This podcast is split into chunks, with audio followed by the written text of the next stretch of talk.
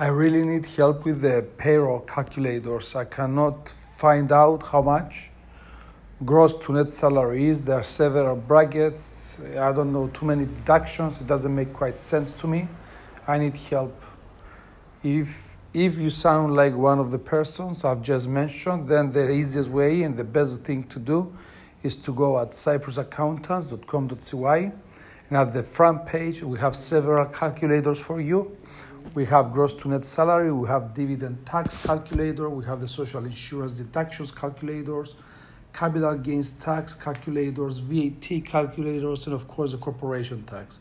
Sim- simply go to cyprusaccountants.com.cy at the front page, or you can also go at the reduced taxation section, which I'm sure you're going to find very interesting, on the Cyprus tax tips and open the tab Cyprus tax calculators where all of our calculators are listed there. Again, we have Cyprus Corporation tax calculator, we have a calculator for the VAT, for the gross to net salary, for dividend tax, for social insurance, and for capital gains tax.